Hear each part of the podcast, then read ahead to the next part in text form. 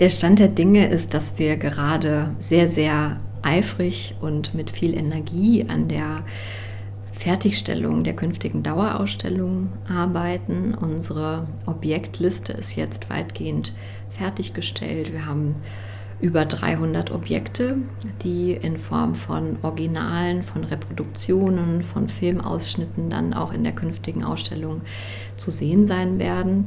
Die beginnt ja auch, um eben auch diese Brüche und Kontinuitäten aufzeigen zu können, nicht erst 1933, sondern bereits in der Zeit der Weimarer Republik und geht dann auch bis nach 1945, also bis in unsere Gegenwart. Und ja, der Stand ist, am 1. April müssen alle Texte fertig sein, müssen alle Bildrechte eingeholt worden sein, sodass wir dann auch mit der Produktion der Ausstellung beginnen können. Und anvisiert ist aktuell, dass die Eröffnung Ende 24, Anfang 25 stattfindet, sofern, toi toi toi, jetzt keine größeren baulichen Verzögerungen mehr auf uns zukommen. Das ist natürlich immer nicht ganz so leicht vorherzusehen, was da noch kommen kann. Aber alle Beteiligten sind wirklich sehr, sehr engagiert und wollen, dass das jetzt schnell in Richtung Eröffnung geht und dass wir dann spätestens Anfang 25 auch die Türen öffnen können, dann auch die Dauerausstellung zeigen können, den Gedenkraum eröffnen können gemeinsame Veranstaltungen, Ausstellungen, äh, Diskussionsräume ermöglichen können für Freiburg, aber natürlich auch für die Region, immer auch mit einem Blick nach Frankreich und die Schweiz und hoffen dann auf viele UnterstützerInnen, BesucherInnen und äh, Interessierte, die uns besuchen. Ich habe mich immer gefragt, ähm, wie schwierig es ist, weil es ja heißt, in diesen Komitees oder in diesen AGs, die sich treffen von Betroffenen oder Hinterbliebene von Opfern des NS-Terrors, seien alle Gruppen vertreten. Und es gibt ja so einige Gruppen, die halt schon immer wieder so hinten runterfallen, sage ich jetzt mal salopp. Also ähm, die halt einfach numerisch nicht so groß waren, wie so zum Beispiel Afrodeutsche oder Kommunistinnen, Kommunisten, die sogenannten Berufsverbrecher, grüner Winkel, meine ich, war das, oder BibelforscherInnen. Wie habt ihr es geschafft, trotzdem Leute da einzubinden? Das ist eine sehr, sehr wichtige und gleichsam herausfordernde Aufgabe. Du hast es, mhm. glaube ich, ganz gut schon äh, beschrieben und zusammengefasst. Und auch wir sind weiterhin sozusagen Lernende in diesem Prozess und auch immer weiter auf der Suche sozusagen auch nach neuen wissenschaftlichen Erkenntnissen, auch nach neuen Zugängen zu Menschen oder bestimmten Vertretergruppen, die uns auch noch mal weitere Geschichten, Biografien zur Verfügung stellen für das künftige mhm. Dokuzentrum. Gleichwohl wurde aber schon relativ zum Beginn der Planungsphase, die ja ab 2018 begann mit dem Gemeinderatsbeschluss in Freiburg, wurden VertreterInnen unterschiedlicher ähm, ja, Gruppeninitiativen, auch Einzelpersonen eingeladen, um unter anderem mit uns gemeinsam im Arbeitskreis Gedenken über die Gestaltung, aber auch über die inhaltliche Ausrichtung und die Funktion eines künftigen Gedenkraums im Dokuzentrum zu diskutieren.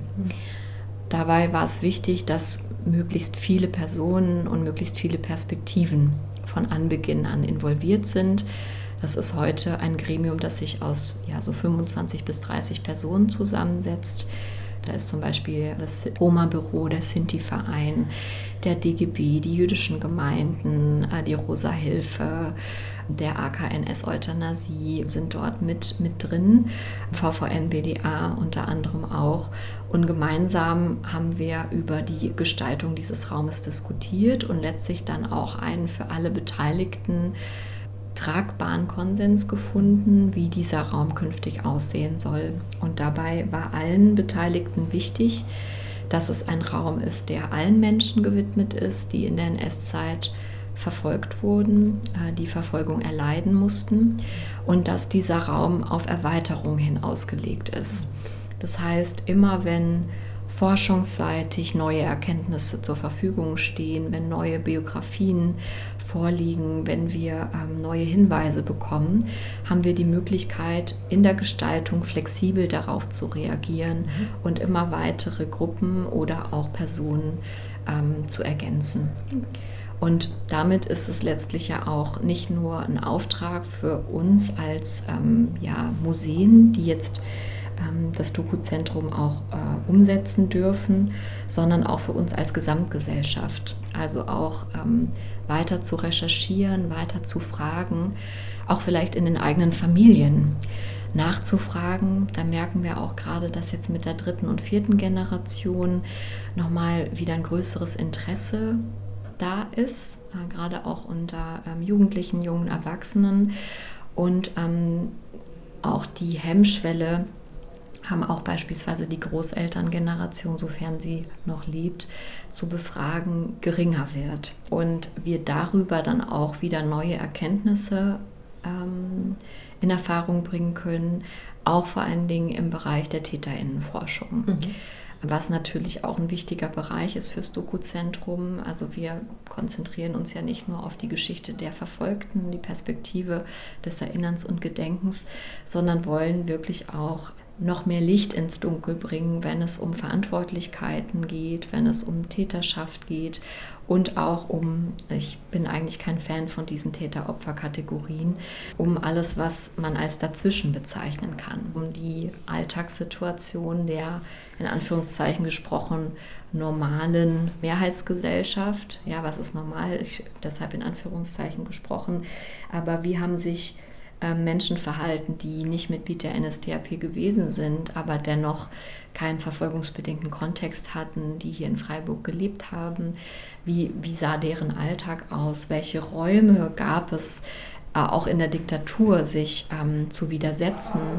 Das sind alles Fragen, die wir gerne auch vertieft thematisieren wollen im Dokuzentrum. Ja, ist auch wichtig, ähm, sich mit der eigenen Identität dann und den eigenen Großeltern in meinem Fall, die auf der Täterinnenseite ähm, agiert haben, auseinanderzusetzen und damit auch, ja, vielleicht auch Frieden zu finden, vielleicht irgendwann. Ähm, direkt ums Eck von dem jetzt entstehenden NS-Doku-Zentrum ist der, ähm, ein Gebäude, wo der Reichstag 1498 stattgefunden hat, hinterm Rathaus. Ein relativ kleines, hübsches, historisches Gebäude.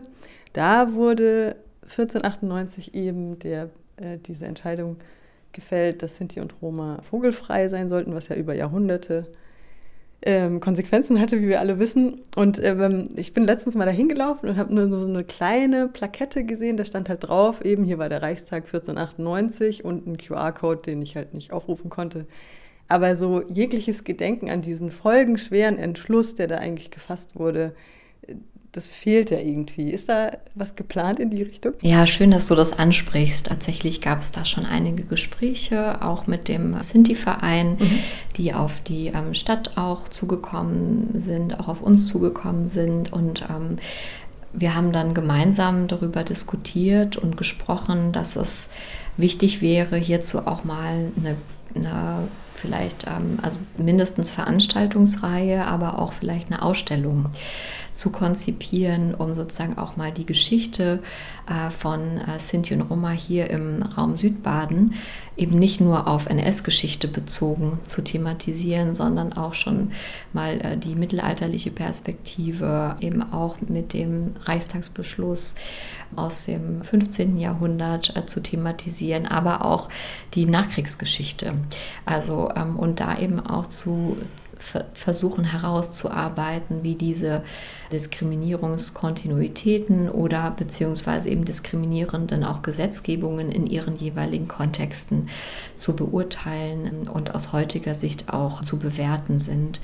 Darüber hinaus haben wir auch darüber gesprochen, ob direkt an der Gerichtslaube, dort ist diese Plakette angebracht, vielleicht auch eine zusätzliche Informationstafel angebracht werden sollte. Mhm. Und das ist tatsächlich auch eine Frage, die denke ich, in einen übergeordneten erinnerungskulturellen Kontext eingebunden werden sollte. Mhm.